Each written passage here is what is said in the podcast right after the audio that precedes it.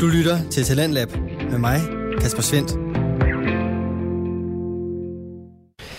Velkommen til aftenens udgave af programmet her på Radio 4, som præsenterer og udvikler på Danske Fritidspodcast. I aften har jeg tre klar til dig, og øh, vi skal helt i tråd med programmets ånd i mange forskellige retninger.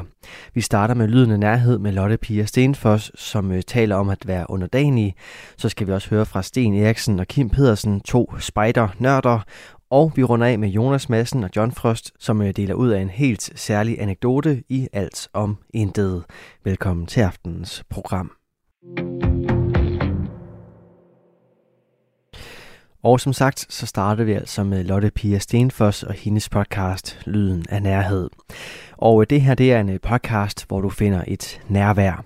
Det er en øh, podcast, som hvis du lytter efter, giver dig redskaber og muligheder for at udvikle dig selv og få en ny selvindsigt.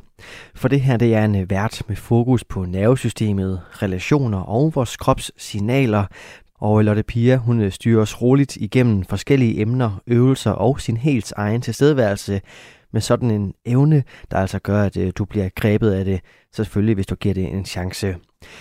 I aftenens episode, der har Lotte Pia Stenfoss fået det øh, lytterbrev ind om at være underdanig, og det giver anledning til en snak omkring gruppedynamik, selvforståelse og tilpasning. Det får du den første bid af lige her. Vi mennesker vi er skabt til at være i forbindelse med hinanden og med os selv og med livet. Her dykker jeg ned i neurobiologien, i vores nervesystem, i livet og relationer, kærlighed og alt muligt andet. Lyt med. Jeg er din vært, Lotte Pia Stenfors, og det her, det er Lyden af Nærhed.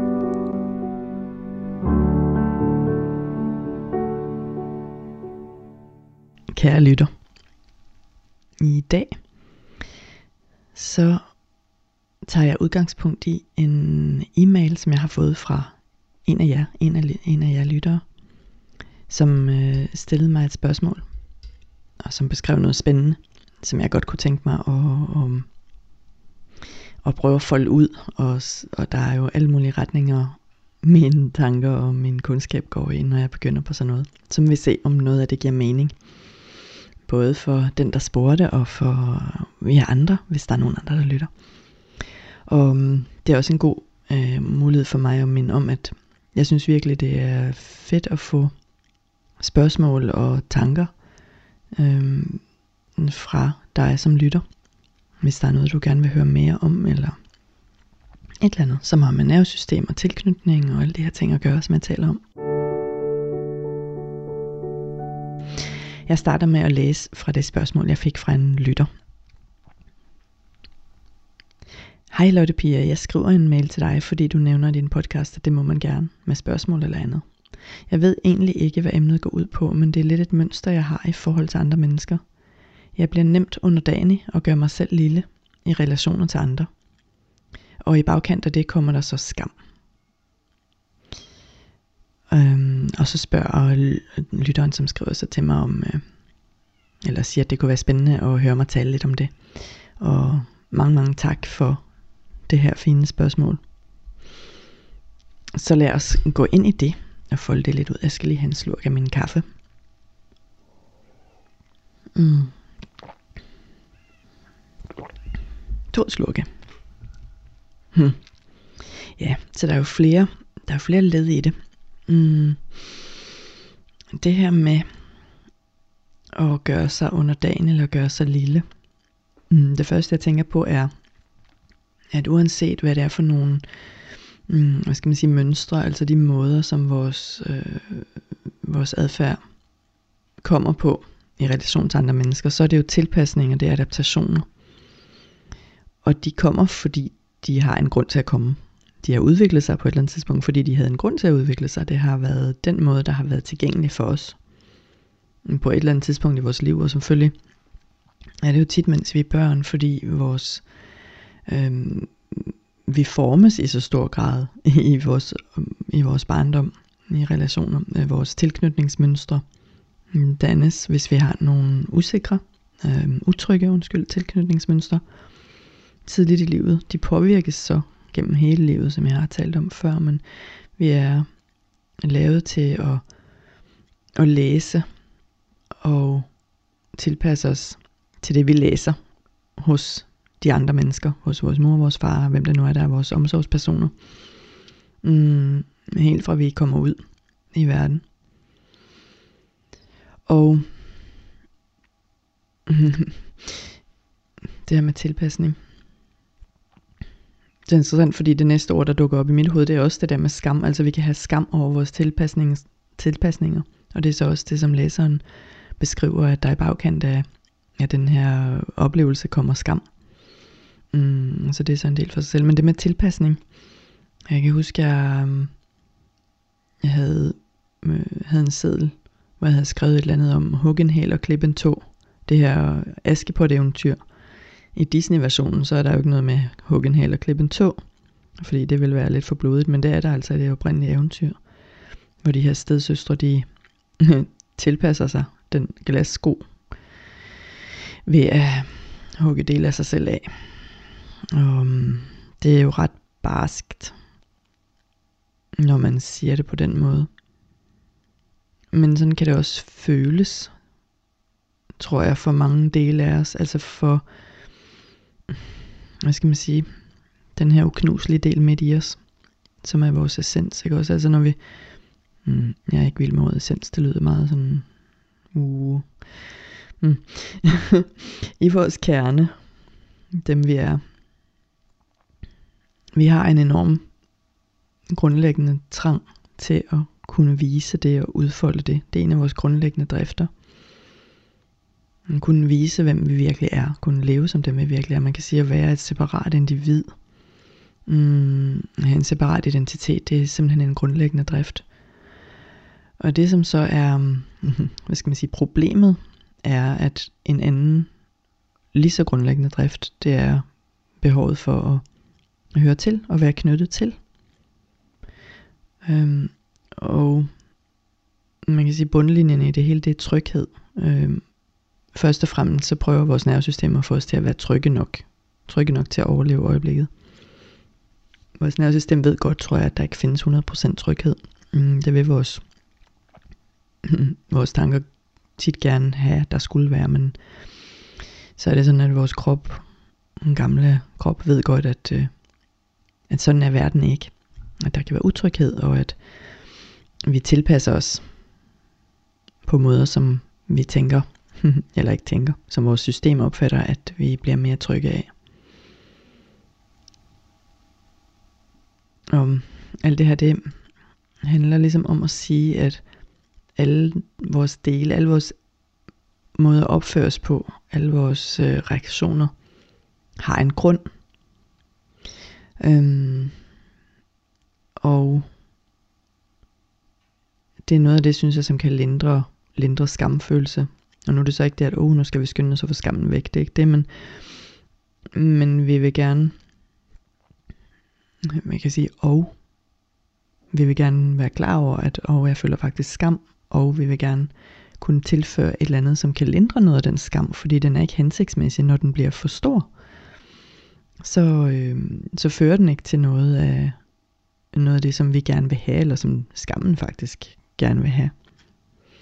Så det er derfor, jeg, jeg siger det her med, at der er altid en grund til vores adfærd. Der er en grund til, hvordan vi opfatter ting. Og det interessante øh, er jo så det at prøve at komme i dialog med, hvad er den grund? Og så kan det jo lyde som om, mm, som om jeg siger, at det skal man tænke meget over. Men måden vi nærmer os er mere den her, mm, den her måde at nærme sig via, hvad man fornemmer i kroppen, i sine stemninger, hvilke billeder der dukker op, kombineret med selvfølgelig, hvad tankerne siger om, nå ja, det der, det kan jeg jo genkende. Fordi et spørgsmål, jeg, jeg for eksempel kunne stille, vil være, at øh, hvordan, hvordan føles der i dig? Hvordan føles der i kroppen? I det, det var i den situation, hvor du øh, gør dig lille i en relation. Hvordan, øh, hvordan er din krop? Sådan helt, hvis du observerer, hvordan er der i kroppen. Er, hvordan er vejrtrækningen, hvordan, er, hvordan føles musklerne, og hvordan føles armene og benene og ansigtet. Hvordan er der omkring dine øjne, og hvor meget kan du mærke dine tanker? Hvor meget kan du mærke, hvad du gerne vil? Og det du ikke vil, hvor meget kan du formulere ord? Hvor meget mærker du bevægelsesimpulser?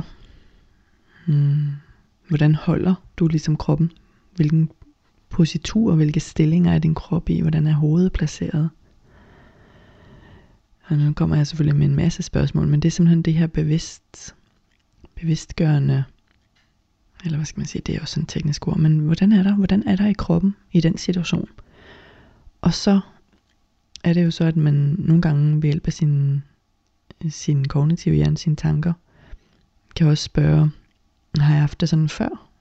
Hvornår kan jeg huske, at jeg har haft det sådan før i livet? Og det er ikke altid, der kommer noget svar. Og her er det, at vi så for eksempel kan, kan have hjælp af, dukker der måske billeder op. Det kan være mm, små flige af billeder, bare et eller andet tilsyneladende ligegyldigt øh, øh, interiør, måske fra et sted, man har boet som barn, eller været som barn, eller sådan noget. Og vi kan hurtigt komme til at afvise de billeder, fordi de virker jo ikke. De virker jo ikke som noget, der betyder noget. Det er jo bare sådan et eller andet stillestående billede. Og her er det nemlig, at der kan være rigtig meget information, hvis man har lyst til at undersøge det lidt mere. Og selvfølgelig altid meget stille og roligt og, og lægge mærke til, hvordan man har det undervejs. Fordi det vi rører ved, det er jo vores, øh, vores øh, implicite minder. Det vil sige de minder, som vi sådan set ikke kan, nødvendigvis kan huske eksplicit. Altså vi kan ikke huske, så skete der det, at jeg spiste en gulerod. Men vi kan mm, vi huske det med kroppen, med vores følelser, med vores øhm, bevægelsesmønstre, med, med simpelthen med, med kroppen og nervesystemet, uden at vi behøver at kunne huske overhovedet, hvad der skete med resten af os. Men når vi så kommer i kontakt med netop de her tilstanden og med de billeder, så vækker vi også minder. Så bare hold øje med, om det er håndterbart, eller om du kan mærke, at det bliver for meget. Og så lave noget helt andet. Og vide, at der sker ikke noget farligt, men at du kommer simpelthen i kontakt med noget, der engang har været overvældende. Hvis det er sådan, at du mærker, at du begynder at blive overvældet. Hvis der dukker sådan et billede op. Og nu hvor vi er i eventyrverdenen, hvad jeg vil sige, så, så kommer jeg til at tænke på Snevide, som sov i 100 år. Og, og, og det kan vores minder også gøre. Dem, der ligger i kroppen. De, de kan, og så kan de så blive vækket, ikke af et kys, eller det kunne det også være. Men af en lugt, eller af netop, at vi begynder at udforske de der billeder, der er inde i os, eller at vi mm, tager nærmere kontakt med en eller anden fornemmelse i kroppen, som vi ellers normalt ville være sådan skøjtet lidt henover. Det her, det er, det, det er sådan lidt, hvordan man faktisk arbejder med implicite minder, som jo kan være for eksempel traumaminder, men det kan også være, det kan også være virkelig dejlige minder. Mm, som regel så, mm, nej, den følger jeg ikke videre, øhm, men implicite minder. Og man kan sige, at Øhm, jeg skal lige have fat i igen. At, ja, at det er et de spørgsmål, man, man så kan stille sig selv, når man har fået kontakt med, hvordan opleves det her for mig. Så kan man stille spørgsmålet, hvornår har jeg oplevet det ellers i livet? Er det noget, jeg genkender? Og så er det, så vil det jo så, næste skridt vil afhænge af, hvad, hvad der så dukker op af svar, selvfølgelig. Mm. Men noget af det, jeg vil også vil sige omkring det her med implicite minder, er, at Mm, på en måde så kan man også sige, at vores, hvis vi har øh, noget af de, nogle af de utrygge tilknytningsmønstre i en eller anden procentandel, fordi vi er, vi er jo sammensatte af flere forskellige som regel, hvis er nogle mosaikker, og vi har, jeg tænker, hvis du lytter det her, til det her, så har du sikkert overskud nok øh, i dit system, som viser, at du har en, øh, en grad af tryg tilknytning simpelthen, for at have overskud til at og overhovedet interessere dig for sådan nogle temaer. Og, og der er nogle tal, som siger, at omkring halvdelen af os har primært den trygge tilknytning, og halvdelen har så en blanding af, af nogle af de utrygge og det trygge. Mm, men det jeg vil sige var, at når vi så har noget af, det, øh, af de utrygge tilknytningsmønstre, så kan man sige, at det er en, en slags implicite minder, eller det er en del af det, for det er sådan nogle aftryk i vores nervesystem. Det er, um, forsvarsmekanismer mod noget, der har været for meget, eller hvor vi har været nødt til at tilpasse os simpelthen til det, der faktisk var situationen. Så det er sådan en, en sløjfe øh, at binde i, hvordan det her hører sammen. Øhm, vi er alle sammen skabt med tryg tilknytning som udgangspunkt. Og tryg tilknytning vil på en måde sige, at vores nervesystem opfatter verden som sådan generelt set, som et sted, som kan lade sig gøre at være i. At man kan være okay, at man er et okay nok menneske, og at man øh, har nogle forskellige muligheder for at møde det, som man kommer til at møde i livet, og at der er, der er åbenhed, Øhm, der er ressourcer nok til, at man både kan opleve virkelig fantastiske ting, og til at man kan reagere øh, for eksempel med vrede, hvis det er nødvendigt, at man kan reagere ved at gå væk fra noget, man ikke vil have, øh, skubbe det væk. Altså det kan jo være på alle mulige måder. Altså man simpelthen kan re- reagere adekvat i situationen. Man kan aflæse, hvad situationen er, og så reagerer nervesystemet på den måde, som er ligesom mest hensigtsmæssig i nuet. Det er egentlig en slags beskrivelse af, hvad tryg tilknytning er. Det, er sådan, altså det handler om tilstanden i nervesystemet. Og det vil så også sige, at det at have utrygge tilknytningsmønstre i en eller anden procentdel, det vil ikke sige, at de er aktive hele tiden. Det vil sige, at de bliver aktiveret, når, når vi på en eller anden måde er under pres. Og tit i relationer, og endnu mere tit i de allernærmeste relationer, fordi det, det er nu engang der, der er mest på spil relationelt. Øhm, og det vil så sige, at der kan vores nervesystem simpelthen tolke informationen ud fra noget gammelt. Det er som om vores nervesystem har nogle briller på, som hele tiden forvrider lidt, eller ikke hele tiden, men i den situation forvrider lidt, hvad det er, der faktisk sker. Sådan at det utrygge mønster gør, at vi opfatter helt ubevidst i vores nervesystem, det her det er ikke noget, vi tænker os til. Så opfatter vi det, vi op, opfatter, øhm, det vi oplever, som lidt anderledes, end det virkeligheden er. Og eller reagerer anderledes, end vi godt kunne tænke os. Vi reagerer ud fra, kan man sige, reflekser, ud fra overlevelse, i stedet for ud fra det, vi ønsker, det som er vores, øh, her er nu sandhed, det som er vores øh, egentlige, oprindelige og indre impuls. Og igen, det er ikke noget, vi tænker os til, det er ikke noget, vi vælger. Det er simpelthen nervesystem aftryk. Utrygge tilknytningsmønstre er simpelthen aftryk i vores nervesystem, vores autonome gamle nervesystem.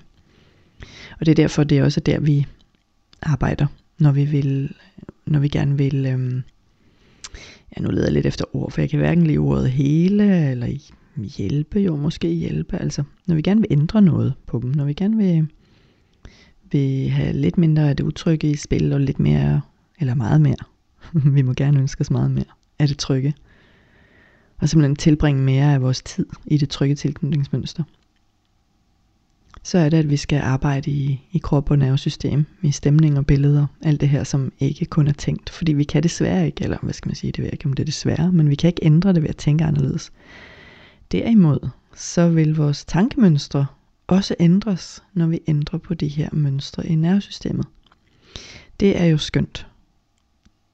Altså, simpelthen for at ændre tankemønstre, så vil det ske til en vis grad helt af sig selv ved at ved at hjælpe nervesystemet. Ved at bygge mere plads i det, mere fleksibilitet i det. Ved at bruge vores evne til neuroplasticitet, altså at omforme vores nervesystem. Hele livet, det kan vi gøre. Hele livet.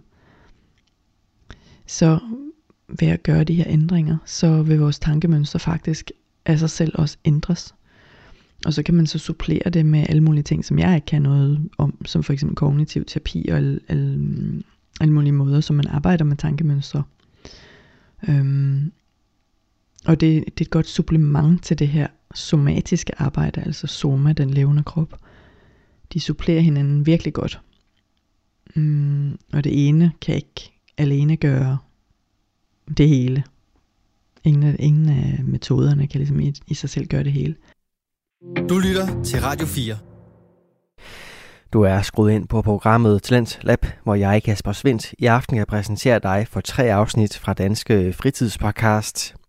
Her først er det fra Lyden af Nærhed med Lotte Pia Stenfoss, som i hendes seneste episode har fået et lytterbrev ind, der handler om at være underdanig.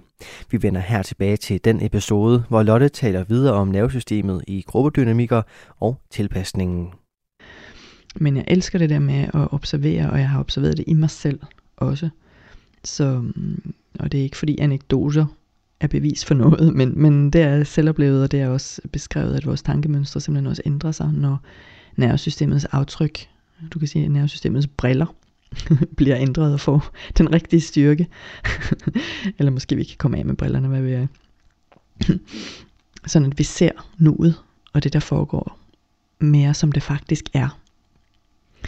Øhm, jeg hørte en beskrivelse, det er en, der hedder Thomas Hybel, som, som holdt et, øh, en, havde en samtale med Diane Poole Heller, som jo er min, øh, en af mine attachment guru, guruer. Og Thomas Hyppel han talte om, at når vi ser den anden, så ser vi ligesom at se, når månen skinner på vandet. Og hvis øh, vores nervesystem så er uroligt, tror jeg han sagde, men jeg vil så sige, er i, er i overlevelse, altså at der er en aktiveret øh, utryg tilknytning, så er overfladen af vandet sådan kruset med bølger. Og hvis indtrykket af den anden, så er den der månestribe, så bliver månestriben jo også krøllet og på en måde forkert, sådan at det vi ser er noget andet end det, der faktisk er til stede hos den anden. Så med tryg tilknytning, så ser vi fuldmånestriben i vandet, som den er, og vandet er stille. Mm, vandoverfladen er stille, mens det utrygge en tilknytningsmønstre i spil, det vil sige ude i overlevelsesreaktioner, så ser vi en krøllet og bølget månestribe. Hmm. Ja, yeah. øh, for mønstrene er jo noget, der dannes over tid. Det er ikke sådan, at hvis, nogen, hvis noget har været uheldigt en gang, så, så, øh, så bum, så har vi utrygt tilknytning. Men altså, at, at der er over tid, eller at det er store, store engangshændelser, som har været overvældende, så, så får vi de her udtryk. Så måske sådan noget som, at hvis jeg ikke er farlig eller udfordrende, så må jeg godt være her. Hvis jeg ikke er farlig eller udfordrende for den anden, så undgår jeg den her fare som kan være, at jeg bliver ydmyget, eller grinet af, eller at jeg bliver udstødt. At den anden bliver vred på mig. At den anden forsvinder fra mig. Øhm, også selvom det bliver der, der kommer det der ligegyldige ansigt, at den anden ser væk fra mig. Altså alene det, ja, alene det, at vores partner for eksempel ser ned i sin mobiltelefon, når vi har, vi har sagt et eller andet om, øh, ej ved du hvad jeg oplevede i dag, og, og det var virkelig sjovt for eksempel. Og så kigger partneren ned i mobiltelefonen og reagerer ikke rigtigt.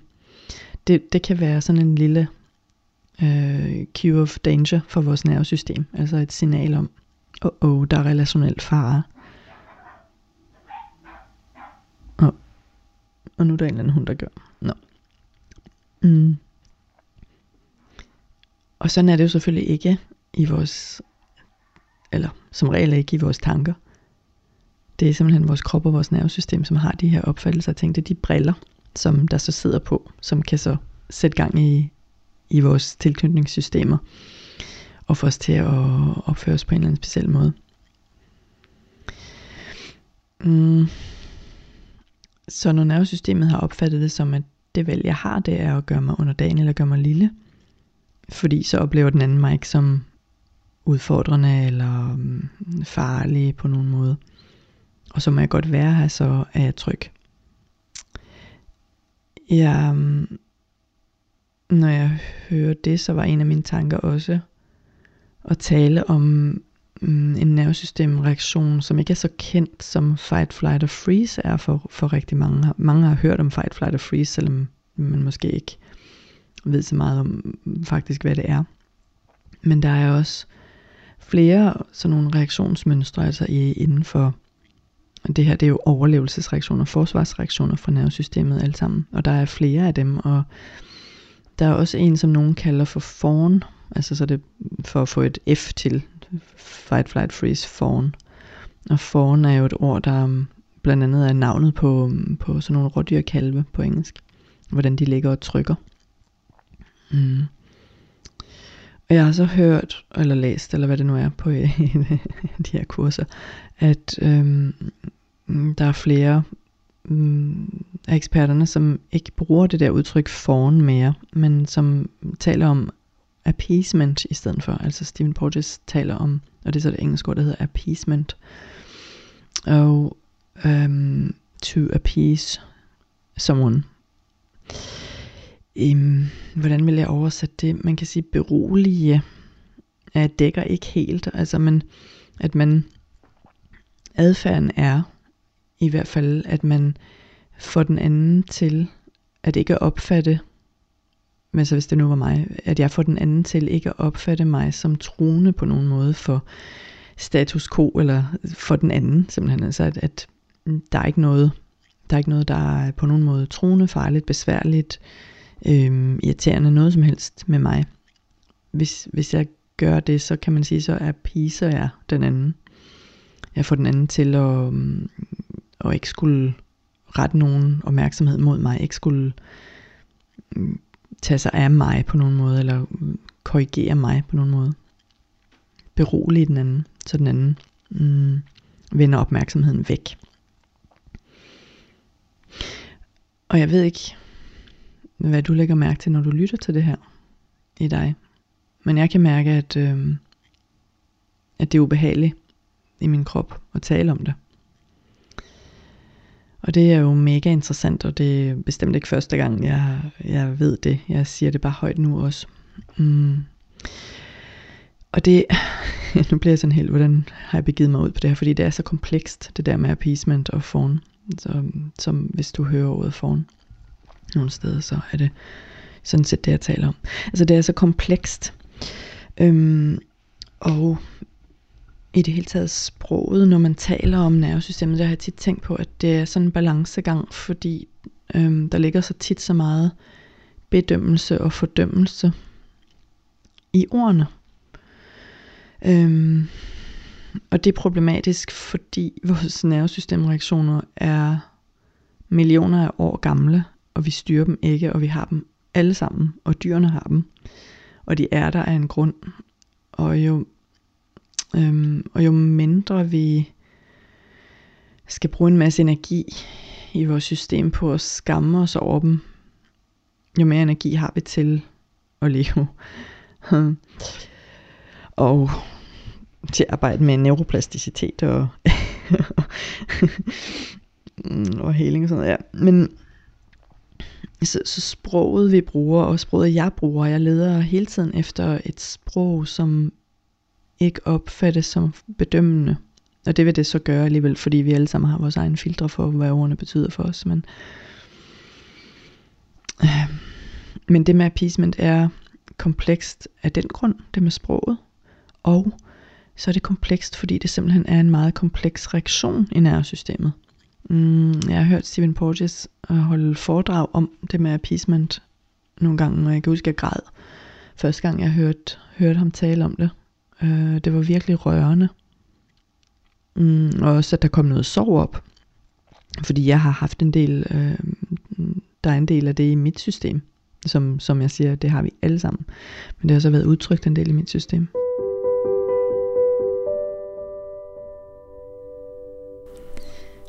Og vi kan netop godt føle skam over øhm, det her med at have haft appeasement eller forne reaktioner der er sådan en kulturel, øhm, synes jeg, tendens til, at man skal skamme sig, hvis man ikke har hævdet sig. Hvor mange, der har været udsat for et eller andet fra andre, vold, overgreb, har på en eller anden måde fået at høre, eller har set, læst, nogen der siger, hvorfor forsvarede man sig ikke, hvorfor råbte man ikke op. Og, og den her appeasement-reaktion eller forn-reaktion, kan medføre utrolig meget skam, og det får mig til at tænke på den, netop når læseren stiller det her spørgsmål om at og, og ligesom automatisk og uden at ville det, gøre sig lille, og så derefter føle skam. Vi bliver påført skam over en reaktion, der sker i vores nervesystem, som vi ikke har nogen kontrol over, og som er der for at få os til at overleve. Og vi har alle sammen de her reaktioner i os, de, de ligger simpelthen i vores hjerne fra 500 millioner år tilbage. Øhm, på samme måde som de skal få os til at springe tilbage, hvis vi går, er lige ved at gå ud for en bil, eller hvis der kommer et, en slange. Øhm, eller et eller andet fejl, så skal vi springe tilbage uden at tænke. Vi skal reagere uden at tænke, og det er det overlevelsesreaktionerne gør. Lige meget om det er fight, flight, freeze eller fawn. Men alligevel så bliver det påført skam, og jeg ved, at øh, jeg kan huske, at jeg har læst, at her i Norge i hvert fald, så er, rets, øh, så er domstolene ved at mere blive opmærksom på både freeze, i hvert fald freeze-reaktion. Jeg ved ikke, hvor meget de har fattet af fawn og appeasement, altså som jo er det samme.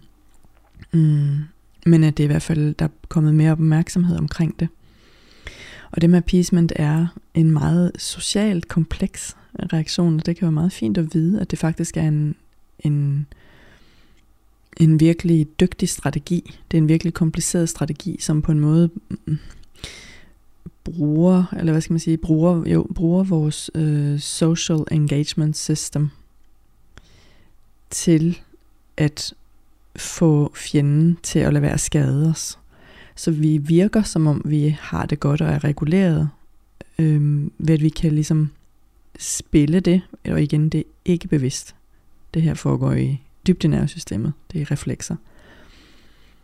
Øhm, så det, det er virkelig komplekst. Det er sådan en blandingstilstand, hvor der er meget aktivitet i, i flere dele af det autonome nervesystem, så det er enormt energikrævende faktisk. Så hvis man lever med det som sådan en primær reaktion, så tager det virkelig meget energi. Simpelthen fordi der er så meget overlevelsesenergi aktiveret i os hele tiden. Mm, jeg synes, det er noget, der kan betyde rigtig meget at vide noget om, både hos sig selv og hos andre.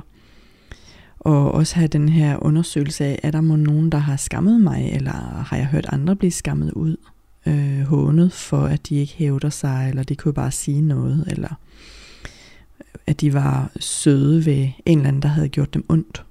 Det her det er et stort tema inden for overgreb og sådan noget, og jeg føler stærkt for det, at altså, jeg har hørt den her, set den her, at øhm, offerets mm, troværdighed bliver trukket i tvivl, fordi de ikke har været aggressive på nogen måde, tværtimod måske har været søde, øh, samarbejdsvillige, øh, både under og efter, øh, at der er blevet gjort dem ondt. Så det er et alvorligt tema at um, mm, lægge mærke til, hvad der sker i dig, når jeg taler om det. Jeg mærker selv, hvordan der sådan bliver, mm, det bliver mørkt og tungt i min mave, og det er vigtigt at snakke om de her ting. Simpelthen. Det er derfor, jeg gør det. Og jeg gør det for, at vi, at vi kan få et andet sprog, og vi kan få en anden nysgerrighed omkring, hvad der sker i os. Ja, øhm, en ting til, som jeg var nysgerrig efter i det her fine lytterspørgsmål, var det her med, hvad skammen så egentlig prøver at gøre for dig, eller for os. Øhm, måske prøve den at motivere os til en eller anden form for adfærd, som vi ønsker os. Det kunne være, det kunne være interessant at, at prøve at have den samtale med kropsfornemmelserne, med billederne, der dukker op i situationen. Og jeg nærmer mig at afrunde episoden nu, og det vil jeg gøre simpelthen ved at prøve at sige noget konkret om, ja, hvordan forholder man sig så til sådan, en, sådan et mønster, som man har observeret, eller som hvis man nu har det ligesom lytteren her, med at man opdager, at man nogle gange gør sig under dagen eller lille i relationer, og, og så bagefter eventuelt føler skam. Ja, og der vil jeg sige, som jeg så tit gør, at det første trin, det er det der med faktisk at lægge mærke til det. At man begynder gradvist at blive vant til at opdage, at det er det, der foregår. Og lære at kende, hvad er det, hvordan er det, der er i mig, i min tilstand, når jeg er i den, øhm, i den måde at reagere på, at jeg har gjort mig lille under dagen. Hvordan er der inde i min krop de her spørgsmål, som jeg stillede tidligere i afsnittet. Men at man simpelthen har lidt som sådan en øhm, udforskning, at man gerne vil opdage, når det sker. Og så lægger mærke til, hvordan er der i mig der. Og det er den her del af nervesystemarbejdet, som er simpelthen at lære sit nervesystem at kende, og mere komme til at spille på hold med det, og blive ven med det. Mm, og kende, kende det godt. Og så, øhm, fordi, også, også fordi det i sig selv skaber en vis regulering. Altså det med det samme, vi kan observere med en neutralitet, inden vi begynder at skælde ud på os selv øh, over, at vi reagerer, som vi gør, men simpelthen observere, at det foregår. Det er regulering i sig selv. Det er tryg tilknytning i sig selv, kan man sige. Øh, og det bygger den kapacitet. Og så det næste, som jeg vil være nysgerrig på, det er så at begynde at kigge, hvad er der sket lige inden, at den her reaktion kom? Eller måske i tidligere samme dag. Hvad er det for en, et eller andet signal om utryghed måske, som dit system har fanget? Øhm, et eller andet, der er sket i relationen, eller noget, som har mindet dit system om noget, der er utrygt måske. Hvad er det for et behov, du ikke rigtig har fået fyldt? Øhm, det kan være behovet for tryghed eller for noget helt andet. Øhm, kan det være en eller anden ting, du havde behov for egentlig at, at sætte en grænse over for, eller jeg kan jo ikke lige udtrykke sætte en grænse, men altså ja, have en grænse over for. Sætte en grænse over for, som det ikke opleves som muligt for dig at gøre. Og det hele taget det her med, er der et eller andet, der inden reaktionen kom, har gjort, at jeg ikke har kunnet opføre mig, som jeg havde brug for at opføre mig, for at jeg havde det godt, for at jeg følte mig tryg begynder at lægge mærke til, ligesom at man spoler tilbage i filmen for at se, hvad, hvad skete der egentlig tidligere, inden den her reaktion kom i gang. Fordi så begynder vi at finde ud af, hvad er det for noget, der kan udløse det i os, at, det, at der er et eller andet, der har rørt ved vores mindebank, øhm, som nervesystemet tager med i betragtning, når det prøver at vurdere, hvad der skal til for, at vi er trygge, så trækker det jo på vores tidligere erfaringer. Så hvad er det, der er sket på forhånd, inden reaktionen kom, når man opdager, at man er i den? Det vil være et sted at starte. Og så er der selvfølgelig arbejdet med at finde ud af sin sine øh, måske mm, utrygge tilknytningsmønstre, og så kan man arbejde konkret med dem, når man har en hypotese om, hvad det er for noget. Det er sådan noget, som sådan nogen som mig og andre laver, mm, og som vi kan snakke mere om. Men øh, et sted at starte er det her med at lægge mærke til, at jeg er i den tilstand, og hvad skete der, inden jeg kom i tilstanden. Og så kan man have en dialog med det, der dukker op, og med sin krop. Hvordan har jeg det over for min egen reaktion? Hvad minder det mig om? Hmm.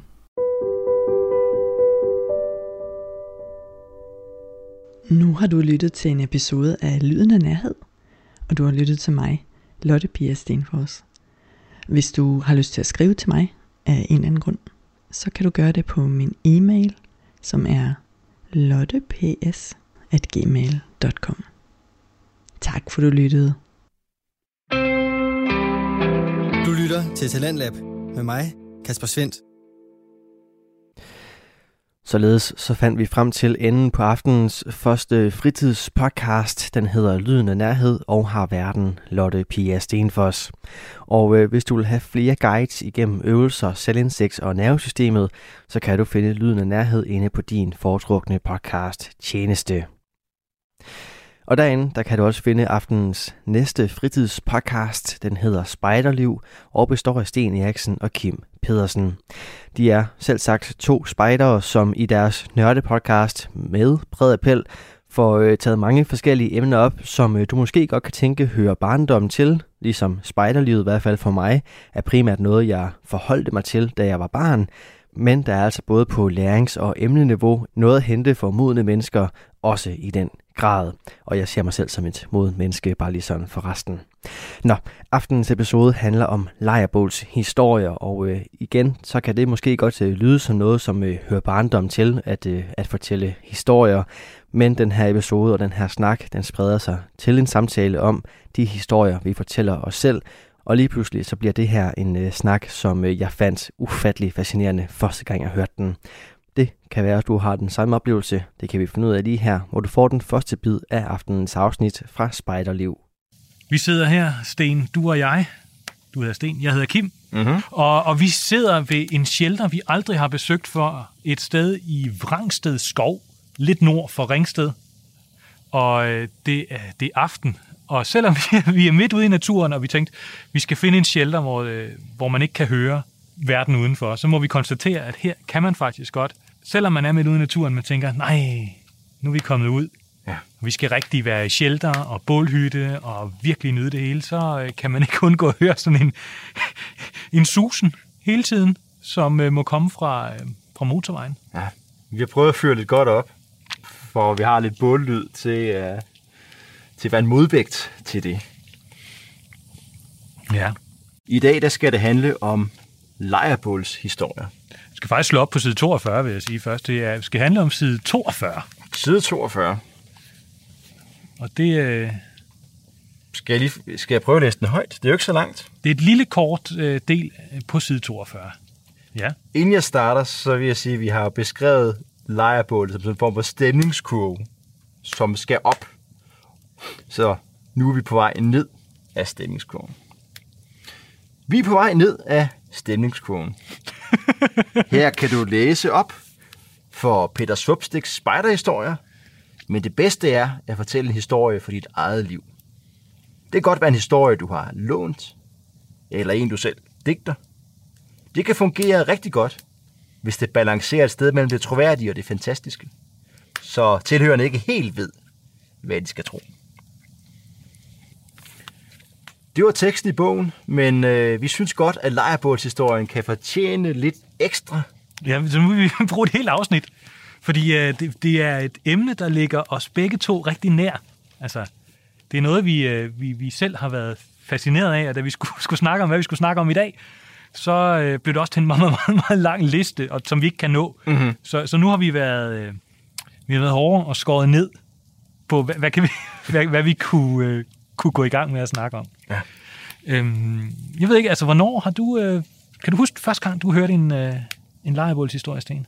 Ja, øh, altså den første, jeg husker med tydelighed, var på øh, øh, en, en ø i det, sådan det, det lollandske øhav. Den, der hedder Råø. Og på Råø, der var, der var øh, spejderlejre, der var hele divisionen med, må det have været dengang. Ja. Og da fortalte Hans Henrik Falkenberg Larsen, kaldet HH, en meget, meget drabelig historie om nogle øh, kanadiske kæmpemyg. Jeg tror, de, for at være helt korrekt, så er det de kanadiske kæmpe kampmyg. De kanadiske kæmpe kampmyg. Men det var godt, altså, og, øh, og, og, og nu havde vi så fornøjelsen af at øh, lave nogle kursuser, eller nogle kurser, hedder det vel i flertal, hvor, øh, hvor HH var kursusleder, så vi, jeg har hørt historien om kæmpe kampmygdene et par gange, øh, samt mange andre gode, og, og det er altid en fornøjelse at høre. Jeg synes, når vi nu, når nu handler om lejrebålshistorie, så må det være naturligt, at at fortælle lejrebåls historie. Og det er faktisk det særlige ved den her er, at det er noget, jeg selv har oplevet. Og, øh, og, og, og det siger man jo altid, der har jo lige sagt, at man skal jo altid sådan, på en eller anden måde øh, lyve lidt. Men det er faktisk noget, jeg selv har oplevet. Og man skal sådan, nu er vi jo ude her i den mørke skov, og der er ikke så farligt varmt, men man kan jo, jeg tror også, Kim, jeg skal lige bede dig om at slukke pandelygten, for lige at få den rigtige uhyggelige, sådan der, nu, det var bedre. Nu skal vi skal ligesom forestille os, at vi er i december. Det mørkeste december. Den 21. december. Det er jo der, hvor, hvor, hvor døgnet er kortest. Og det er i min øh, barndom. Jeg er hjemme på gården i Tersløse. Og jeg ligger i min seng og skal til at sove. Og mens jeg ligger der, øh, slumrer jeg hen, ikke? Sådan et, i, i tilstanden mellem søvn og, og, og vågen, så kan jeg høre en lyd, der lyder lidt ala. Uh, uh. Uh. Og jeg synes, det er mærkeligt. Og jeg, jeg står op i min seng, jeg prøver at lede lidt rundt. Øh, jeg kan ikke lige, øh, jeg kan simpelthen ikke, jeg kan ikke, jeg kan ikke finde, hvor lyden kommer fra. Det eneste er, jeg tjekker lige, hvad klokken er. For at kigge på klokken, den er 23.51. 23.51, Det kigger lige. Sådan. Næste morgen, jeg med- jeg fortæller det til mine forældre, jeg hørte noget mærkeligt, men altså det, det, det, det ved man, der er jo mange øh, mærkelige lyde i de her gamle huse. Jeg går i seng igen, og, øh, og jeg skal ligge og sove, men det er jo lidt sværere den her gang. Fordi jeg kan jo ikke lade være med at tænke på, på den her mærkelige lyd. Og så pludselig, så, så, øh, så opstår lyden igen.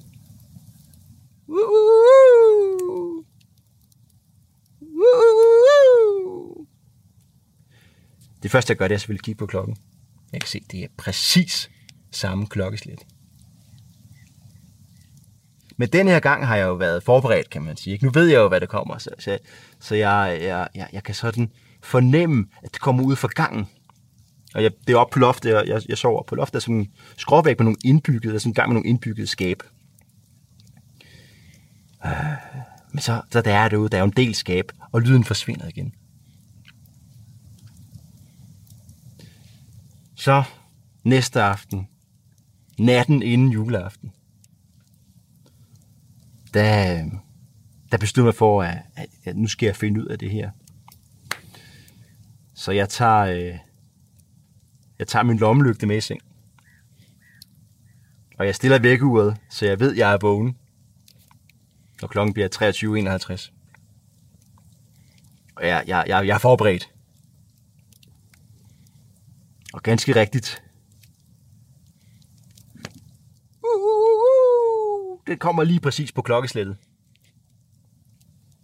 Og ja, nu, nu ved jeg jo, hvad jeg skal ind. Jeg tager lommelygten, går ud øh, til, til, til, til skabet, og jeg, jeg, jeg, jeg åbner det her skab, det her store skab der på den mørke gang. Og, øh, og der, der, er sådan, der er sådan en sæk inde i skabet. Og der vi er så åbne sæk, men, men pludselig griber en hånd fast i min skulder. Det er, det er min mor, der siger, at jeg ikke må, må åbne det her skab. Jeg må ikke åbne øh, sækken. Og jeg går, jeg går jo rystet i seng. Og, øh, og næste morgen, juleaften, der får jeg i julegave et øh, vækkeur, der kan sige dyrlyde. og det har så været, øh, det har så ligesom været indstillet til, at jeg skulle gå af der klokken 23.51. og jeg synes jo, det er jo, det er jo en skør historie, ikke? Det sætter på en eller anden måde spørgsmålstegn med ens forældres dømmekraft. Hvem pokker vil give sin søn et vækkeur i julegave?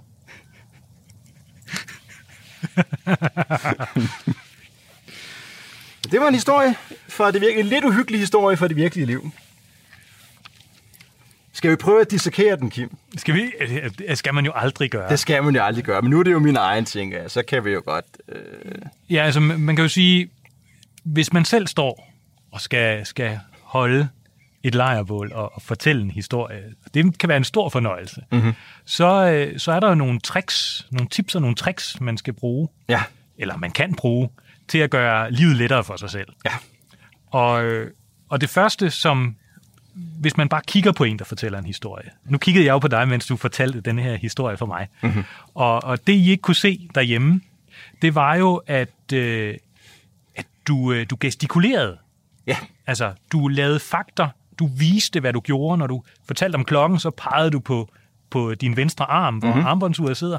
Ja. Øh, og Jeg du, ved ikke, om øh, det fungerer med nutidens unge. Nej, det har jeg aldrig haft, du skulle, tage, du skulle tage, tage mobilen op og, og kigge på den. Øh, men altså gestikulere og, og, fylde mm-hmm. rummet. Ja, Og så står man jo også op og fortæller tit, Ja. ja. hvis man har et stort publikum. Hvis man sidder, stadigvæk gestikulerer. Det andet, man kunne lægge mærke til, som jeg tror, de fleste lægger mærke til, det er, at man, man skal tit øh, man skal have nogle effekter. ja. Og det havde du jo også her. Du havde din, øh, din dyrelyd. Jeg ved ikke helt, hvad det var for et dyr. Det var sådan forskellige fuglelyde, det var, det var sådan digitalt øh, vækkeur, så det, de lød sådan meget sådan, ja, sådan noget Som 8-bit music. 8-bit music Ja. med fugle. Skrækkelig idé. Men, men du lagde mærke til også det helt åbenlyst, der var sådan noget tre gange, ikke? Ligesom Ja. i eventyret. Ja, men i ja. virkeligheden er det her jo bare en stor vittighed et eller andet sted, ikke? Altså, med en punchline. Ja, der er en punchline. punchline det, er- var, det var et vækkeur, Ja, men det var, du vågnede midt om natten og, og var, øh, var en lille smule bange. Ja. Altså, jeg tænker jo tit, altså, i, i, historier, jeg sådan har en vis, øh, vis svaghed for, det er, det er jo de der Peter Svupstik-historier. Ja. Eller som jo også minder lidt om en, en anden genre af historie, jeg vil kalde von Münchhausen-historier. Mhm. Mm-hmm. Jeg ved ikke, om du kan huske øh, von Münchhausen, det er ham der, der er ude og, og ride. Altså en af hans historier i hvert fald. Han er ude at ride, ude på jagt. Ja. Øh, hans hest øh, rider, rider ned i en sump, og, og så er gode råd dyre, ikke? Altså, Mhm. mm-hmm. Han sidder nede i den her sump. Hvad skal han gøre? Altså, hesten kan ikke komme op, han kan ikke stige af, så falder han bare selv ned i sumpen. Ja. Den traver og kæmper og kommer længere og længere ned i det her kviksandagtige sump, ikke? Og hvad, hvad skal han gøre? Han, han står der i nød en stund, og så, øh, så tænker han, at der, der er kun én udvej. Og så tager han sin hat af, og så tager han fat i sit hår, mm-hmm. og så trækker han til. Ikke? Og på den måde, så trækker han både, så spænder han godt ned om hesten, så trækker han både sig selv og hesten Ja. op af sumpen. Med året, ja. Og det er, det er- det er jo en, en joke, Yes. øh, en vittighed. Mhm. Øhm, men jeg har ikke nogen historie selv. altså jeg, jeg tænkte lidt over, om man kunne lave en historie måske med sådan noget, øh, altså i gamle dage. Fordi det tænker jeg tit, at, at udviklingen er jo gået utrolig hurtigt, så man kan jo næsten bilde, bilde de unge mennesker hvad som helst ind om, hvad der var gamle dage. De har ikke rigtig noget, noget forhold til historie. Nej. Øh, det kan man godt gøre lidt grin med, tænker jeg. Altså, de gamle dage, ikke? Altså, Mhm. mm-hmm. dengang vi var spejdere, Sten, i 1998. Ja, ja. ja. Gamle dage. Dengang, hvor man, øh, hvor man havde telte. Altså, hvor der virkelig var telte til, ikke? Hvor til alle, hvert telte vejede 20 kilo, Ja, og var lavet af massiv bomuld nærmest. som vi havde vævet selv og sådan noget, ikke? Ja, ja. Ja, ja, ja. Øh, Der var så koldt inde i teltet, man skulle gå udenfor for at få varmen. præcis. Ja, så ja, bekendt. så bekendt. Og når man skulle, øh, man skulle på tur, så var det, så var det vigtigt, at man havde... Øh, så var det vigtigt, at man havde, man havde, øh, man havde bjørnefælder med. Mm. Ja, for der var stadigvæk, øh, der var stadigvæk bjørne i Nordjylland dengang, ikke? Altså isbjørn. Altså, fordi det var før isen havde trukket sig tilbage, ikke? Jeg tænker bare, altså der, der kunne godt være noget, man kunne godt lave en historie ud af det, tænker jeg. Men jeg har ikke lige nogen punchline Ja, til ja. sidst. Jeg, jeg tror også, jeg har, øh, eller jeg heller ikke kan få helt greb om, men jeg var, jeg var på noget, der hed øh, PLPA-kursus øh, sidste weekend, patruljeleder, patruljeassistenskursus. Og, og en af Altså, dem, du var på, altså du var Nej, med til jeg, at jeg afholde. som, som, som stab, ja. Og i den anden i staben, Senja, så snakkede vi lidt om, øh, vi snakkede lidt om, om toiletforhold. Ja, Og så sagde hun, at hun var jo øh, rengøringsassistent inde Ja. på øh, øh, den, øh, den kongelige kunstakademis billedskole. ah, det lyder sige, fornemt. Det er jo virkelig kultureliten. Men de kan åbenbart heller ikke finde ud af at, at, at bruge et toilet ordentligt. Men, øh, men så, så kunne jeg jo ikke lade være med, at ligesom, jeg tænkte, det må være meget sjovt, det der med at, at, at gøre rent, i stedet hvor der er moderne kunst. Kunst, kunst, kunst, kan, jo okay. være, kunst kan jo være alt muligt, ikke? Hun havde et eksempel på, at hun havde været øh, inde og skulle arbejde på et tidspunkt, kommer hun ind, så kan hun se på toiletboksen øh, på, på dametoilettet, der er nogen, der har, har tegnet med en brugt tampon. okay. Og, og jeg synes jo sådan set, det ville jo være et altids moderne kunstværk. Ja. Altså, det var super ærgerligt, hvis man havde gjort det rent, ikke? Og så, så, så, så skylder Jeg tænker, jeg- pludselig 1,8 millioner til en eller anden italiener, ikke? Det kunne, Jeg tænker, ja, ja, præcis. Altså moderne kunst, hvordan kan man se, at man skal rydde op? Altså, det tænker jeg, det må da være enormt svært. og så spurgte jeg dem, har, har I haft problemer nogle gange i rengøringsholdet? Med sådan set, og, og der var faktisk, der havde været en episode, hvor en, en, et rengøringsassistent havde fjernet noget frugt, der stod og rådnede. Altså, der var simpelthen en udstilling med nogle frugtskål med frugt, så var begyndt at rådne. Det var så en del af værket. Jeg havde tænkt, jeg tænkt, jeg skal rydde det op, det skal ikke? rydde op, ja. Det jeg skal ikke have det rødne frugt det synes jeg bare, det, det rummer et komisk potentiale, ikke? Ja, ja, det kunne man godt. Jeg, dengang jeg arbejdede, dengang jeg studerede, der skulle man have lidt penge og sådan noget, så, så fik jeg et rengøringsjob, og så, du ved, så har man ligesom gjort det, eller har man fået fjernet frugt der, og nu skal man prøve at redde situationen igen på en eller anden måde. Ja, ja. For, forrådende noget frugt. Hvordan gør man det? Ja. Rejst op nu. Jamen, jeg rejste, for det skal man jo gøre. Ja, det skal man gøre. Det var, når man det var fortæller forkert. en historie. Jeg det mig ned. Øhm, det synes jeg i hvert fald. Det, det gør det meget mere dramatisk. Øhm, men man kan også sige, altså alle de her hi- lejrebålshistorier. Nu siger vi, du har fortalt en, du selv havde. Men alle de andre lejrebålshistorier, jeg kender, dem, øh, dem tror jeg, de kommer fra, fra alle mulige andre steder. Altså det er nogen, der er, der er gamle, ikke? og som er blevet hørt, og så har de fortalt den, og så er der nogle nye. Og du fortalte for eksempel om, øh, om din onkel, som har været spejder i Buerup for mange år siden. Er det ikke rigtigt? Mig og min farbror øh, klipper pyntegrønt sammen, og der er god tid i liften. Og så snakkede vi også om spejder og spejderliv. Og så sagde han meget, meget, som man kunne forestille sig. Dengang han var spejder, der var der spejdere til, og der var spejderledere til. Og salig Ole Stenvinkel fra Munk Bjernby, han kunne fortælle en historie så uhyggelig, at øh, de simpelthen lå i, øh, i sovebruserne rystet af skræk bagefter, ikke? Ja. Radio 4 taler med Danmark. Og vi er nødt til lige at gøre en, øh, en kort pause i aftenens afsnit fra Spejderliv med Sten Eriksen og Kim Pedersen, for vi skal lige have en omgang nyheder her på Radio 4. I time 2, der får du selvfølgelig resten af den her episode, samt et helt afsnit fra Alt om Intet, men først altså en omgang nyheder, der nogle gange også kan være skræmmende som en lejrebåls historie, Men heldigvis så bliver vi styret trygt igennem det af verdens bedste nyhedsoplæser.